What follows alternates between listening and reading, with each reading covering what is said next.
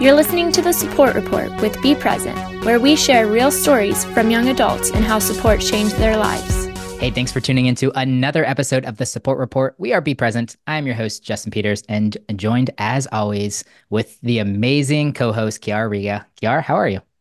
I'm not bad, Justin. How's it going? Just not bad. That's it. That's all I get from you today.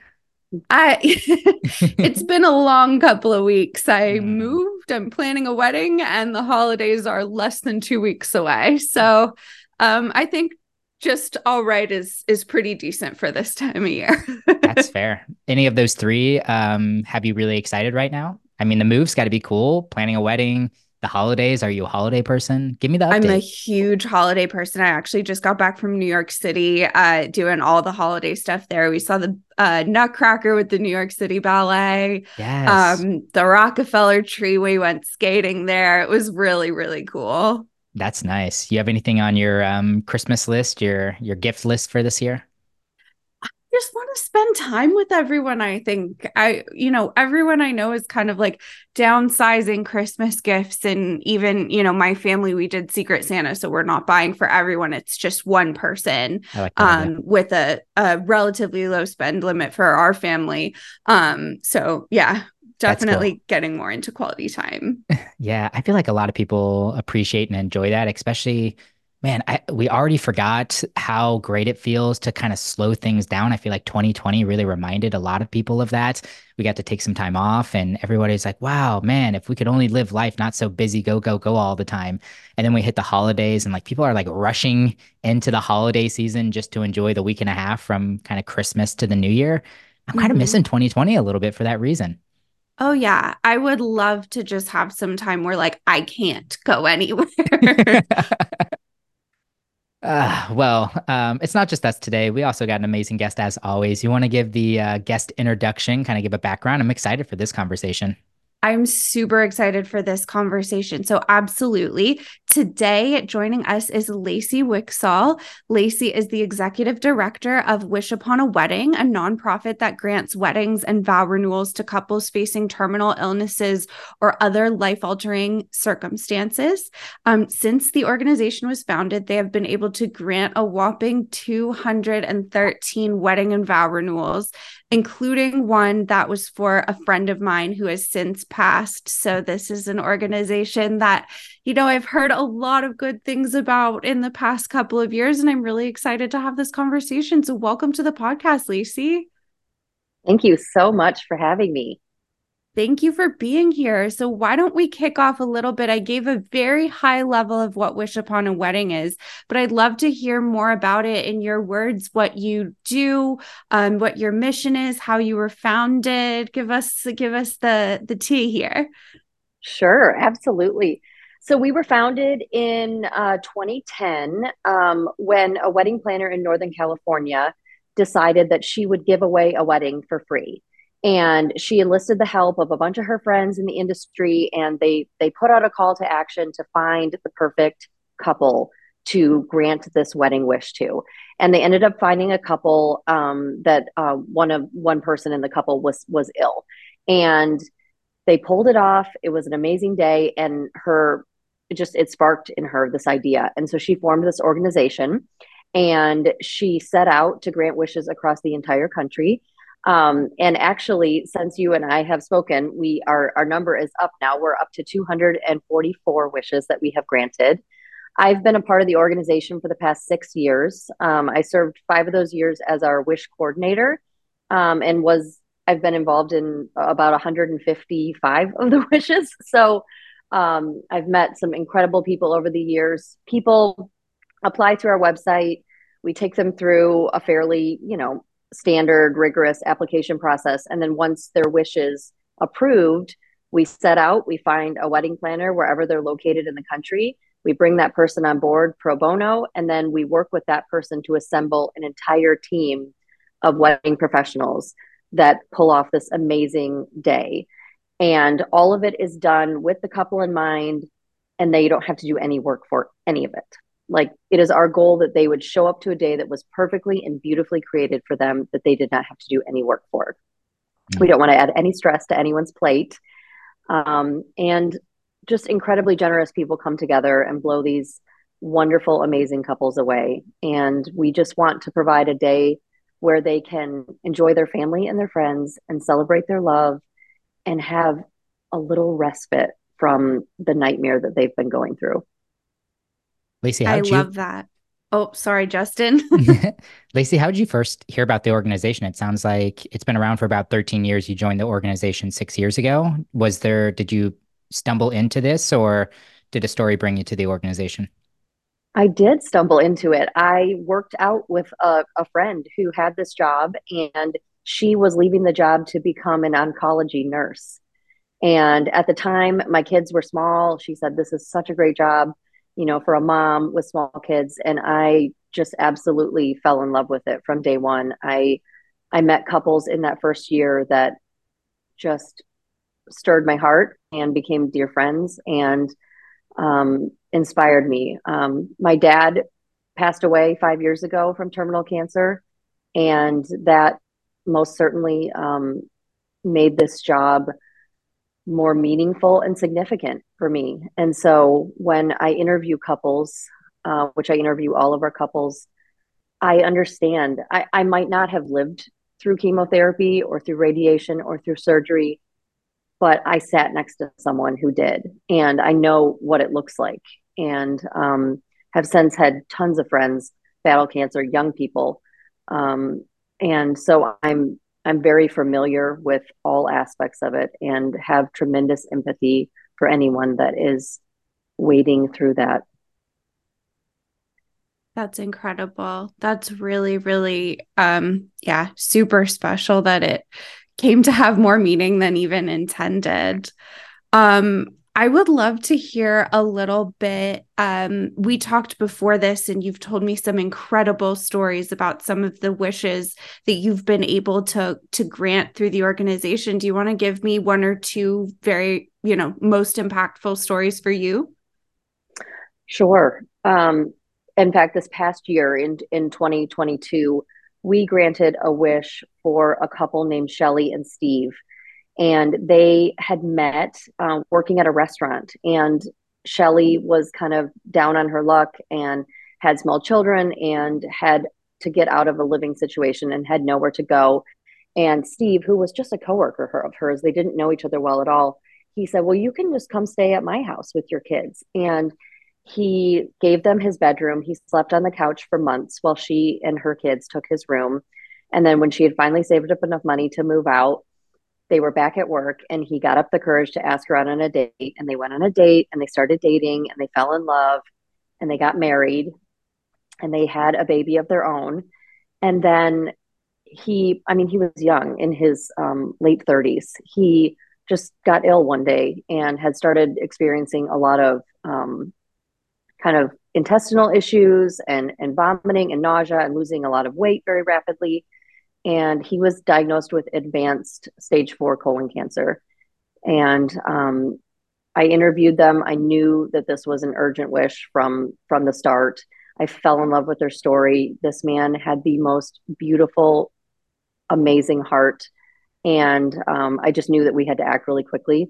And so we pulled together a wonderful team in Florida. It was just an absolutely gorgeous day. They got married underneath this really beautiful arbor with all these trees behind it. And there was a rainbow, and all of the kids were there.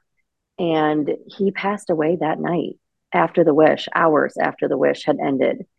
And I just think to myself, it's difficult. You can go on our YouTube page and you can watch the video from their wish. And it is incredibly painful to watch. I cried the entire time I watched it because I knew the end of that day for him. But also, he got to say goodbye to everyone that he loved. Everyone he loved was in that room to say goodbye to him. And in many cases, our wishes are somewhat of a living funeral for people. And it's a chance.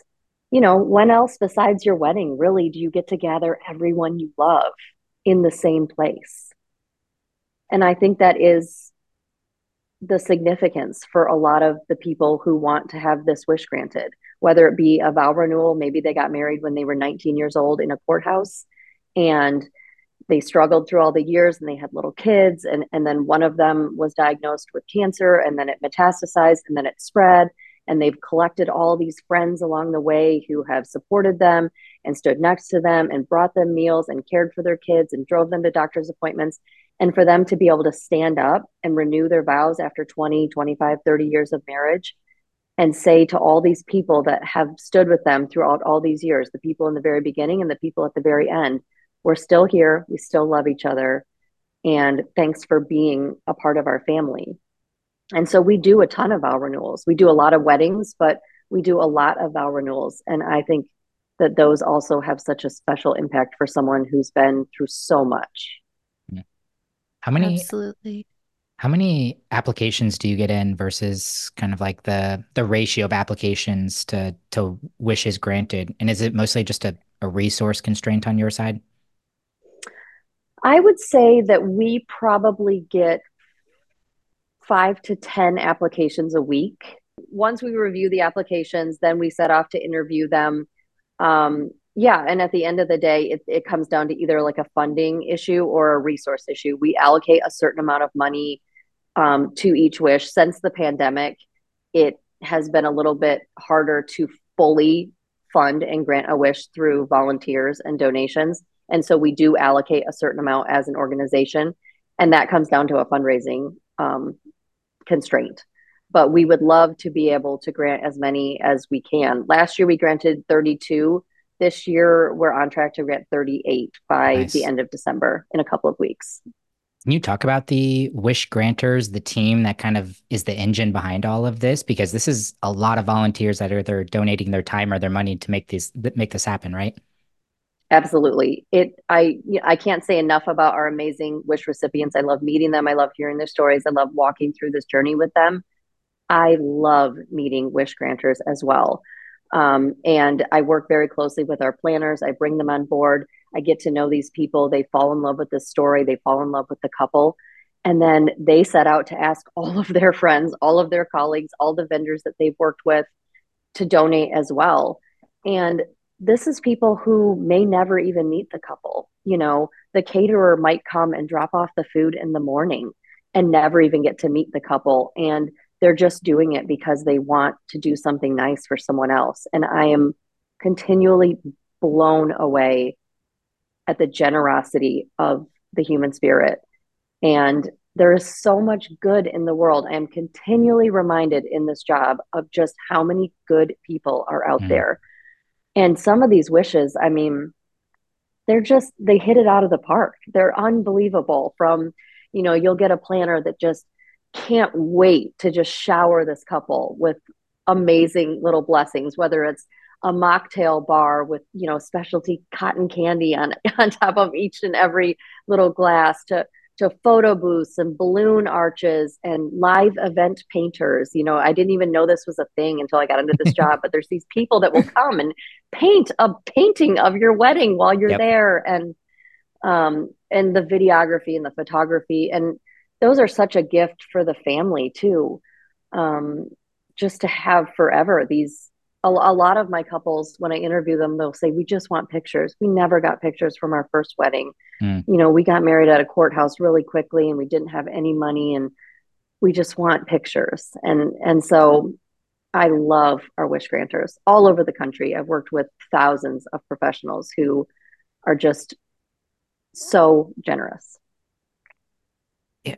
Yara, maybe you can take this question first. I don't know if it's just arrogance on my part, but it seems like if I had a terminal illness, having a wedding would, I don't know, maybe not be the top priority, but I'm guessing I'm actually wrong there in some sense. I'm guessing there's more meaning behind this, and this is a really, really important milestone and day and a part of their entire journey. Yara, do you have any insight on that? Is this like something you are thinking about and you're interested in? Yeah, I mean, that was a thought that I had when I was first diagnosed. I was seeing people who were terminal, who were really rushing to get married. You know, they had no more treatment lines and they just wanted to get married to their person. And I remember constantly thinking, like, why is this so important? You have so many other things to worry about. But now, you know, I was single at that point. Now I'm with David, we're engaged, we're planning our wedding. We wanted to elope and eventually decided to have an in-person wedding because when else are we going to have all of our favorite people together in a room just like there for us and to celebrate us? And that's like such a special thing. I mean, you know, we talked at the top about how, you know, my family's getting away from gift giving. We want to do a lot more stuff in person and make those memories. Like, what better way to do that than by getting everyone together and throwing a massive party and just having everyone that we love around us for a day. So I'm sure Lacey has a lot more she can say about this, but I think, you know, as someone in a similar demographic, it is important. It's really important. Yeah, I think you hit the nail on the head that when you're faced with a terminal illness, it's experiences that matter. It's not things that matter. And we're trying to provide that for these people. We're just trying to provide one day. I mean, I'm just thinking of your friend, Pam. I got to attend her wish and be a part of her wish in Oregon. And she got to get her hair and makeup done and to feel so incredibly beautiful. And she had the most gorgeous wedding dress and all of their friends and family came and they got married in this beautiful field and it poured down rain during their vows and everyone rushed to get under this tent together. And then there was this amazing rainbow and they took these photos and they danced, and to share that with your family and friends is an experience. It creates memories. A lot of our wish recipients have children. It's really important for them, for these mothers and fathers who think, gosh, I'm never going to have a first dance with my daughter. I'm not going to watch my child get married. And that's a lot of their motivation is we want our kids to see this for us. And we want our family to be there and to celebrate with us and to celebrate life and to celebrate love. And I think it's just about the experience of it and creating memories that will live on, even if they won't. Absolutely. I mean, the wish that was granted to Pam, like, could not have meant more to her. I don't think she even made it to her honeymoon. She was in a pretty dire situation by the time her wedding day rolled around, but she was nonstop posting those photos. She talked about what an incredible day that was up until the end. Like, sometimes you're like, those are the best memories that you have is when you're surrounded by all your favorite people. And that's something that really, like, I don't think you can put a price on. It's incredible. Kiara, what are you looking forward to at your wedding day? Oh, so much. I think seeing everyone. I have a lot of family out of town, and so people flying in, and just getting to be with all of my people, and also really excited. I'm getting married at like an aquarium type situation, and we're gonna have a touch tank hour. So they, like, part of our contract includes docents to open the touch tank. So I'm also really excited to do that. That's fun. Are you gonna get some pictures like around doing that? That's so fun. They have shark eggs in there. Whose idea was the aquarium? Was that you or David? Mine. Okay. It's a popular, like, local spot. I was just looking for like affordable wedding venues, and we went, and they were the kindest people, the coolest venue. Like, the ceremony will be outdoors on a cliff, overlooking the ocean, like right on the water. And then we get to go inside and hang out with the sharks and the jellyfish, and it's going to be fun. Oh, man, that's amazing. I would love to switch gears a little bit here. I would love to talk about supporters of those who are getting married, right? What do you think that support should look like from those who are supporting someone with, you know, whether it be a terminal illness or just a very severe illness who are getting married? Obviously, you don't want to be the one like, why is this important to you? But what do you think support looks like? And is it any different from, I think, other couples getting married who aren't facing these sorts of health situations? Or yeah, what does that kind of look like, do you think? I think that support looks like meeting people where they're at. And I do have this conversation with my planners, and I do say to them, you know, this is going to be a little different than a lot of the other weddings that you're planning.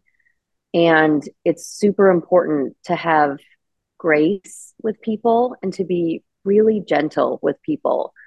And I'm sure, Kiara, just as you know, every day is different and you feel different on every day. And, you know, chemo brain is a real thing. And a common cold to someone who has a terminal illness can very quickly be pneumonia and a hospitalization. And so I say to my planners, you know what?